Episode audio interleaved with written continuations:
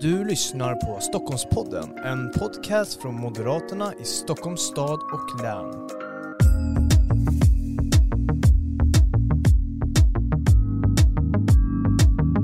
Varmt välkomna till ännu ett avsnitt av Stockholmspodden. Jag brukar alltid upprepa den här fasen att, eller frasen att det här är ju vår eh, podcast från Moderaterna i Stockholms stad och län och vi bjuder in våra främsta företrädare och så vidare.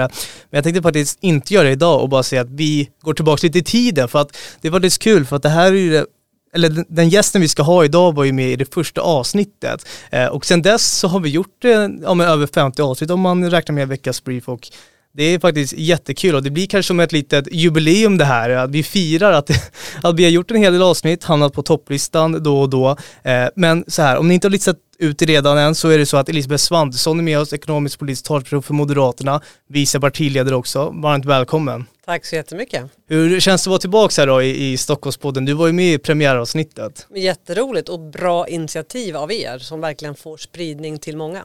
Mm. Och idag så ska vi faktiskt prata något väldigt aktuellt. Det är ju så att vi ska prata om den budgetmotion som ni har lagt i riksdagen. Jag förstår ju att det var, var förra veckan ni la den, då var det ju budget, budget, budget, budget, budget, budget på budget och du hade en mycket eh, tuff vecka med en hel del media men också att kunna få ihop det och presentera det. Så att förhoppningsvis har det lagt sig lite nu eh, och vi kan eh, diskutera egentligen vad den här budgeten innehåller och mm. ja, men eh, hur hösten kommer se ut helt enkelt. Kanske spekulera lite, man vet ju egentligen ingenting. Det blir en väldigt spännande höst som vi hörde igår på partiledardebatten exempelvis. Men Elisabeth, jag tänkte först att du ska få sammanfatta den, den moderata budgetmotionen som ni la i riksdagen förra veckan. Mm, det är en budget som tar sikte på Sveriges stora samhällsproblem. Det faktum att vi har en enorm problematik med kriminalitet, eh, gängskjutningar, dödsskjutningar, att barn hamnar i skottlinjen, men också det faktum att eh, unga tjejer och kvinnor inte vågar gå ut i sitt kvarter. Alltså vi har ju en otrygghet och ett växande problem med kriminaliteten och där tar ju vi ett väldigt starkt fokus i vår budget och prioriterar. Andra delen som vi prioriterar, det handlar ju om jobben så många människor som är arbetslösa nu och långtidsarbetslösa och varannan invandrare som har kommit till Sverige i arbetsför ålder är inte självförsörjd. Det är alltså 675 000 eh, och vi vet ju att om inte fler av dem eh, arbetar och är med och bidrar, tjänar pengar och, och de behöver ju också, många av dem har ju inte ett jobb att gå till. Mm så vet vi att det sliter också isär samhället men det kostar också pengar. Så otryggheten och liksom jobben och arbetslösheten det fokus i vår budget. Plus då naturligtvis också en, en stor satsning på klimatet. Eh, men där särskiljer vi oss ändå menar jag från regeringen som lägger en stor budget men som inte löser samhällsproblem men däremot verkar vilja lösa en del samarbetsproblem som man har, som regeringen har med Vänsterpartiet och Centerpartiet där man då försöker locka med de två partierna som ska stå bakom den här budgeten. Det är som sagt var ett rörigt läge men vi har fokuserat på sakfrågor tänker göra så mycket vi kan självklart för att få igenom då vår politik under den här budgetprocessen. Mm. Jag tänker att vi kanske ska hålla fast vid, vid två områden i er budget, eh, kriminaliteten, att knäcka gängen, men såklart också arbetslinjen, att få fler folk i arbete helt enkelt. Två viktiga frågor just nu, men också såklart för framtiden av Sverige och såklart även i nästa val. Jag tänker just när vi, om vi ska hålla oss vid kriminaliteten mm. först då, då eh, vilka förslag lägger ni här i budgeten, hur satsar ni? Det vi gör är ju att först och främst ska man säga att allt handlar ju inte om pengar. Vi behöver förändra lagstiftning och därför kom ju häromdagen, igår till och med, kommer vi med 20 förslag tillsammans med Sverigedemokraterna, Liberalerna och Kristdemokraterna om förslag som kan förbättra Sverige lagstiftningsmässigt. Men det behövs också pengar. Eh, och här gör vi en storsatsning på polisen, både på polisens löner eh, men också på att rekrytera tillbaka pensionerade poliser. Vi vet att om vi ska lyckas med att verkligen komma till rätta med kriminalitet så behövs fler utredare. Och här i den här regionen, Stockholmsregionen, har man jobbat med vad man kallar silverrävar. Mm. Pensionärer som kommer tillbaka, man är pensionerad, kommer tillbaka och många vill ju tillbaka, men då krävs det pengar för det. Det är ett sådant exempel. Vi vill ju också att fler poliser ska vara i yttre tjänst. Jämför man nu till exempel med 2010 så är det ungefär 3000 färre poliser i yttre tjänst idag än då. Mm. Fast vi vet att behovet är så stort. Och därför har vi också en satsning på att så pengar ska räcka till övertid och liksom kvälls och nattarbete. För här saknas det alltså pengar. Det kan man ju tycka är väldigt märkligt. Men bara det här året så har ju polisen haft problem just med detta. Så vi gör ordentliga satsningar på polisen. Men vi gör också en ordentlig satsning på åklagarmyndigheten. Eh, Därför att ska vi komma till rätta med, med, de ut, alltså med, med all den mycket grova kriminaliteten så måste också åklagarna bli fler i samma takt som poliserna ändå bli, kommer att bli fler framöver. Och därför gör vi en ordentlig satsning med, på 300 nya åklagare i Sverige i vår budget. Den tror vi också är väldigt, väldigt viktig. Mm. Tänk om vi lämnar kriminaliteten, ett viktigt område, men vi går över till ett viktigt annat område också. Eh, arbetslinjen, att få fler folk i arbete helt enkelt. Eh, det är ju en fråga som vi moderater håller nära hjärtat, att den som ska, eller den som kan arbeta ska kunna också arbeta, mm. ska vara i arbete. Hur satsar ni där i budgeten? Bara säga någonting först kort vi ser ju nu efter sju år med regeringen så ligger vi liksom i botten, eller toppen om man säger mm. arbetslöshetsmässigt. Vi och några andra länder har ju högst arbetslöshet i EU samtidigt som långtidsarbetslösheten slår rekord. Eh, och då gör ändå regeringen, då lägger man ändå en budget, de lägger en budget med precis samma politik som har lett oss till det här. Och vi menar ju att man måste göra andra saker det handlar både om att se till att vi får ett nytt bidragssystem på plats. Här tar vi ett första steg i budgeten för att kunna utreda och få på plats ett bidragstak.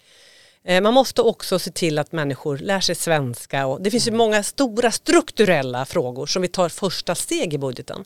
Men sen handlar det också om det som kallas arbetsmarknadspolitik. Gör det som funkar.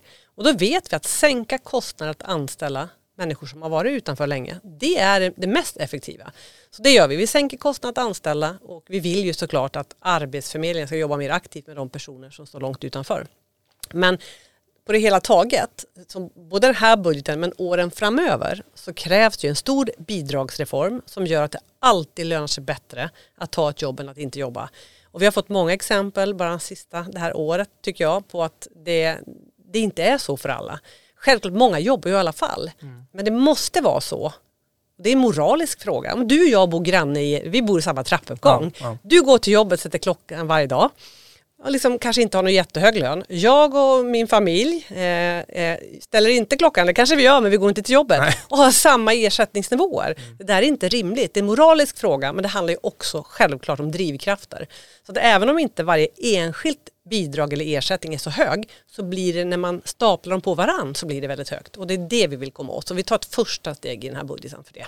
Mm. Tänker att vi, vi ska hålla oss kvar vid, vid budgeten och så här, vad, nu har vi nämnt två viktiga områden, fördjupar oss lite i dem, men, men vad skiljer oss från den rödgröna regeringen eh, och deras budget. De har ju också lagt sin budget. Mm. Eh, de flesta har ju lagt sin budget nu, de all, eller alla har mm. lagt sin budget nu mm. i riksdagen. Men, men vad skiljer den moderata budgeten från deras budget? Ser inte de samma problem med arbetslösheten och kriminaliteten? För det är ju rätt så uppenbart om man kollar på statistiken.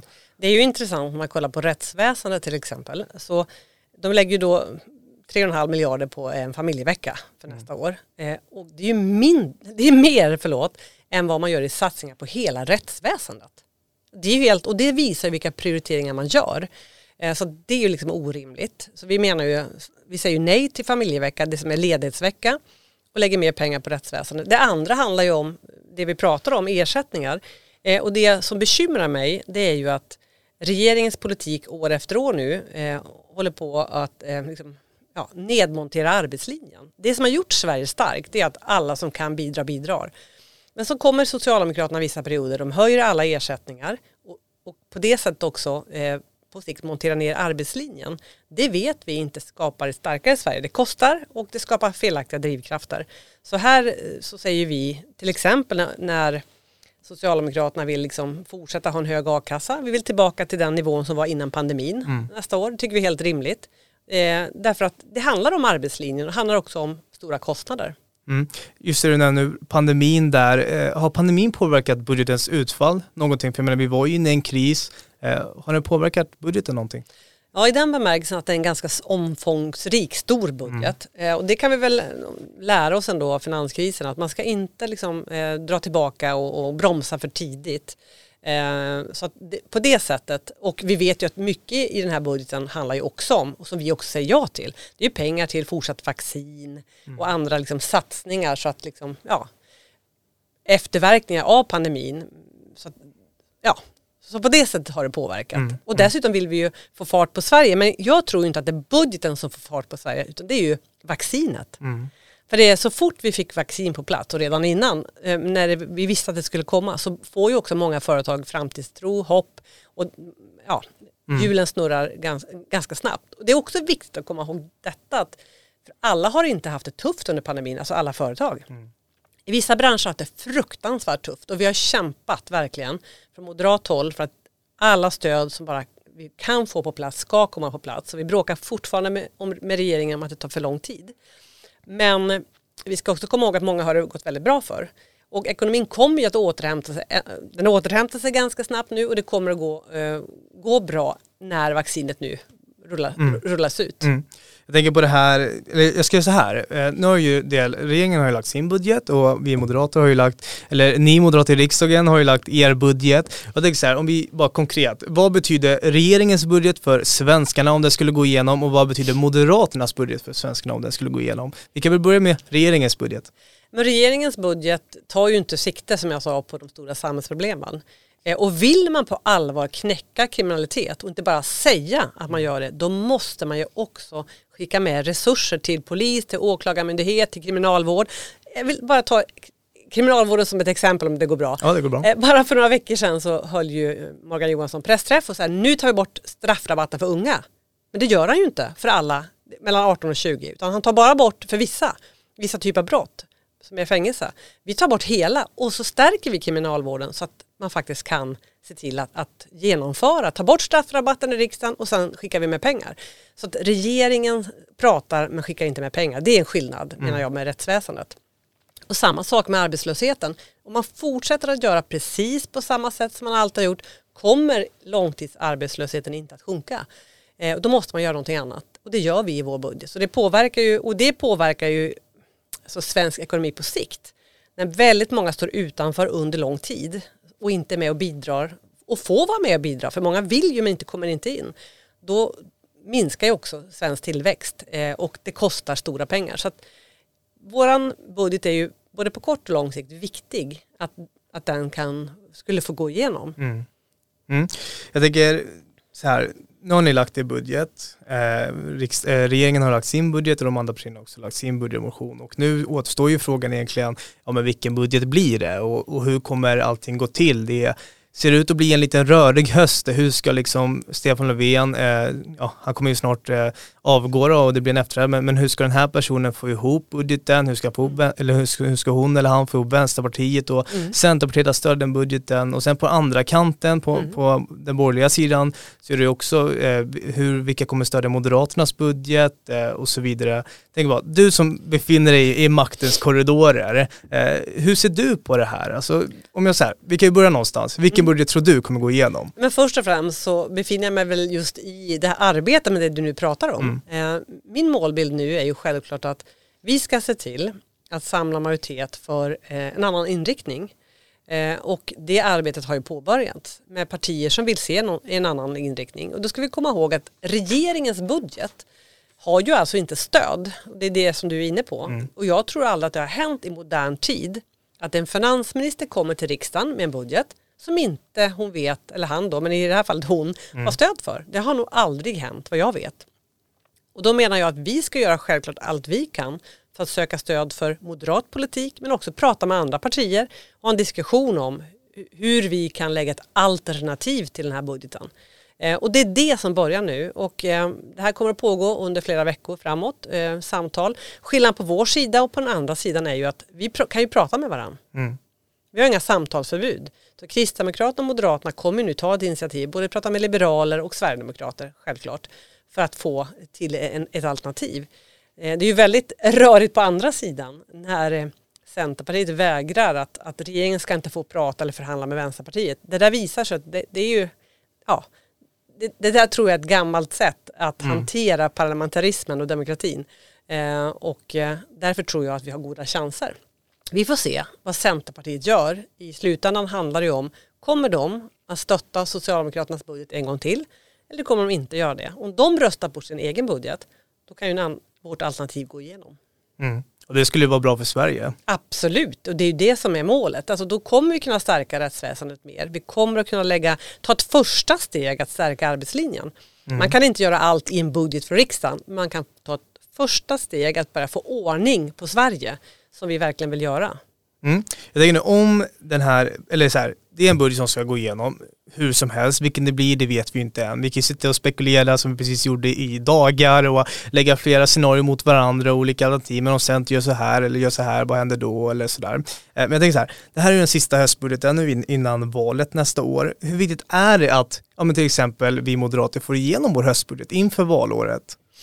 Jag tror att det allra viktigaste för väljarna att veta att vi gör allt vad vi kan för att få igenom en, en bättre budget än vad regeringen lägger. Sen är, ligger inte allt i vår egen hand. Eh, men framförallt är det viktigt att väljarna vet till nästa höst att vi har en annan inriktning på politiken. Vi vill ta tag i de stora problemen. Nu har vi nämnt kriminalitet, arbetslöshet mm. och utanförskap. Men vi har ju stora klimat vi har alltså eh, klimatutmaning som vi bara måste ta tag i och en regering med Miljöparti i som faktiskt inte alls gör vad man borde för att minska utsläppen. Det är också en enorm utmaning att ta sig an. Mm. Eh, och det där vill ju vi göra redan eh, så snabbt som möjligt men, men, men efter nästa val. Mm. Och det är att påbörja ett långsiktigt ja. arbete. Det går ju inte att vända ja, men, klimatkrisen bara sådär upp och ner som man gör Nej. med kanske köttbit på stekpannan. om man ska ta ett lätt exempel. Utan det är en, en del på vägen helt enkelt. Eh, men och då kan också budgeten vara ett litet steg ja. mot det man vill göra sen när man sitter i regering. Mm. Så det här är lite försmak på en, en eh, borgerlig regering helt enkelt. Så kan man tänka. ja det är bra Elisabeth. Men du, jag tänkte så här, nästa år är ju ett, ett val, det är ett otroligt viktigt val för Sverige. Eh, och så här, tänker bara att vi kanske ska beröra lite det. Det känns ju konstigt att sitta och prata med, med dig Elisabeth, så vice parti eller ekonomisk politisk talesperson och inte ens nämna att det är ett val nästa år. Det skulle ju nästan vara olagligt. Eh, men nu är det så att det är ju ett val nästa år. Jag tänker den här frågan om att vinna väljarnas förtroende hela tiden. För det är ju det vi vill göra, vinna mm. väljarnas förtroende. Eh, och jag vet att det är många politiker ute i våra kommuner på båda sidor, alltså den här frågan ställer ju både socialdemokrater, centerpartister och, och vi moderater sig hur ska vi moderater vinna väljarnas förtroende inför valet nästa år? Jag tror att det främst handlar om att visa att man ser de problem som finns men också visa att vi ser att det går att vända en negativ utveckling, hoppfullhet. För jag är ju övertygad om att det som nu håller på att gå fel går ju att vända. Alltså det går ju att få ett annat Sverige, vi går ju att få ordning på saker och ting. Alltså det hoppet att vi har politiken som kan förändra, den tror jag är viktig att prata med väljarna om i alla möjliga sammanhang. Eh, sina kompisar, sina vänner, sina arbetskamrater. Mm. Så att både visa att man ser och bekräfta det som inte fungerar men också visa att det finns ett annat alternativ. Det tror jag är jätteviktigt och det här kommer ju vara, jag tror att det kommer ett jämnt val och då gäller att vi har pratat med, med många människor. Delat ut lappar eller mm. pratat eller vad vi nu gör på olika sätt når eh, väljarna. Eh, det är det enda sättet tror jag att eh, öka i förtroende. Mm. I valkampanjen nästa år börjar man ju redan nu prata om vilka frågor kommer det vara som dominerar ja, men debatten helt enkelt. Vilka tror du det kommer vara? Det brukar ju vara Ja, det skiljer sig lite såklart mm. från lokal och regional nivå, men jag tänker bara på den nationella nivån. Mm. Är det det som ni kanske pratar om just nu i er höstbudget och presenterar förslag för Ja, en sak som vi absolut vet kommer att vara det är ju liksom frågan om otryggheten, om den grova kriminaliteten som håller på att ta över. Att människor inte vågar, liksom, föräldrar vågar inte släppa ut sina barn till lekparken ens för man vet inte vad som händer. Man följer dem till fotbollsträningen, för några år sedan gick man själv, de själva, det kan man inte göra nu. Den frågan är ju central överallt i princip i hela Sverige. Den tror jag kommer att vara väldigt på agendan. Sen vill vi också lyfta fram den här utmaningen och problemet med att så många inte kan försörja sig själv och vad det innebär för Sverige. Men jag tror också klimatfrågan kommer att vara, eh, finnas med. Därför att det är ju, eh, finns ju anledning att verkligen fundera på hur ska vi på riktigt allvar minska utsläppen. Men den här politiken som här regeringen för, man är emot kärnkraft, man bygger inte ut laddinfrastruktur i mm. tillräcklig takt, man, man, liksom, man pratar mycket men man gör väldigt lite, då kommer vi inte minska utsläppen. Så de här frågorna tror jag kommer att vara på agendan. Sen vet man inte, det kan dyka Nej. upp andra frågor. Ja, det kan ju vända snabbt. Ja, ja, ja, ja absolut. I, I, en valrörelse. Mm. Och jag tänker på det, på det loka, lokala planet också, Elisabeth, om du skulle vilja ge kanske något tips till, till de politiker som lyssnar på det här, eh, de kommunpolitiker, det mm. brukar ju vara rätt så många, allt från KSO till eh, ordförande i nämnder och så vidare. De ska ju också bedriva en lokal mm. kampanj. Mm. Eh, hur tänker du där? Vad skulle du vilja ge dem för tips?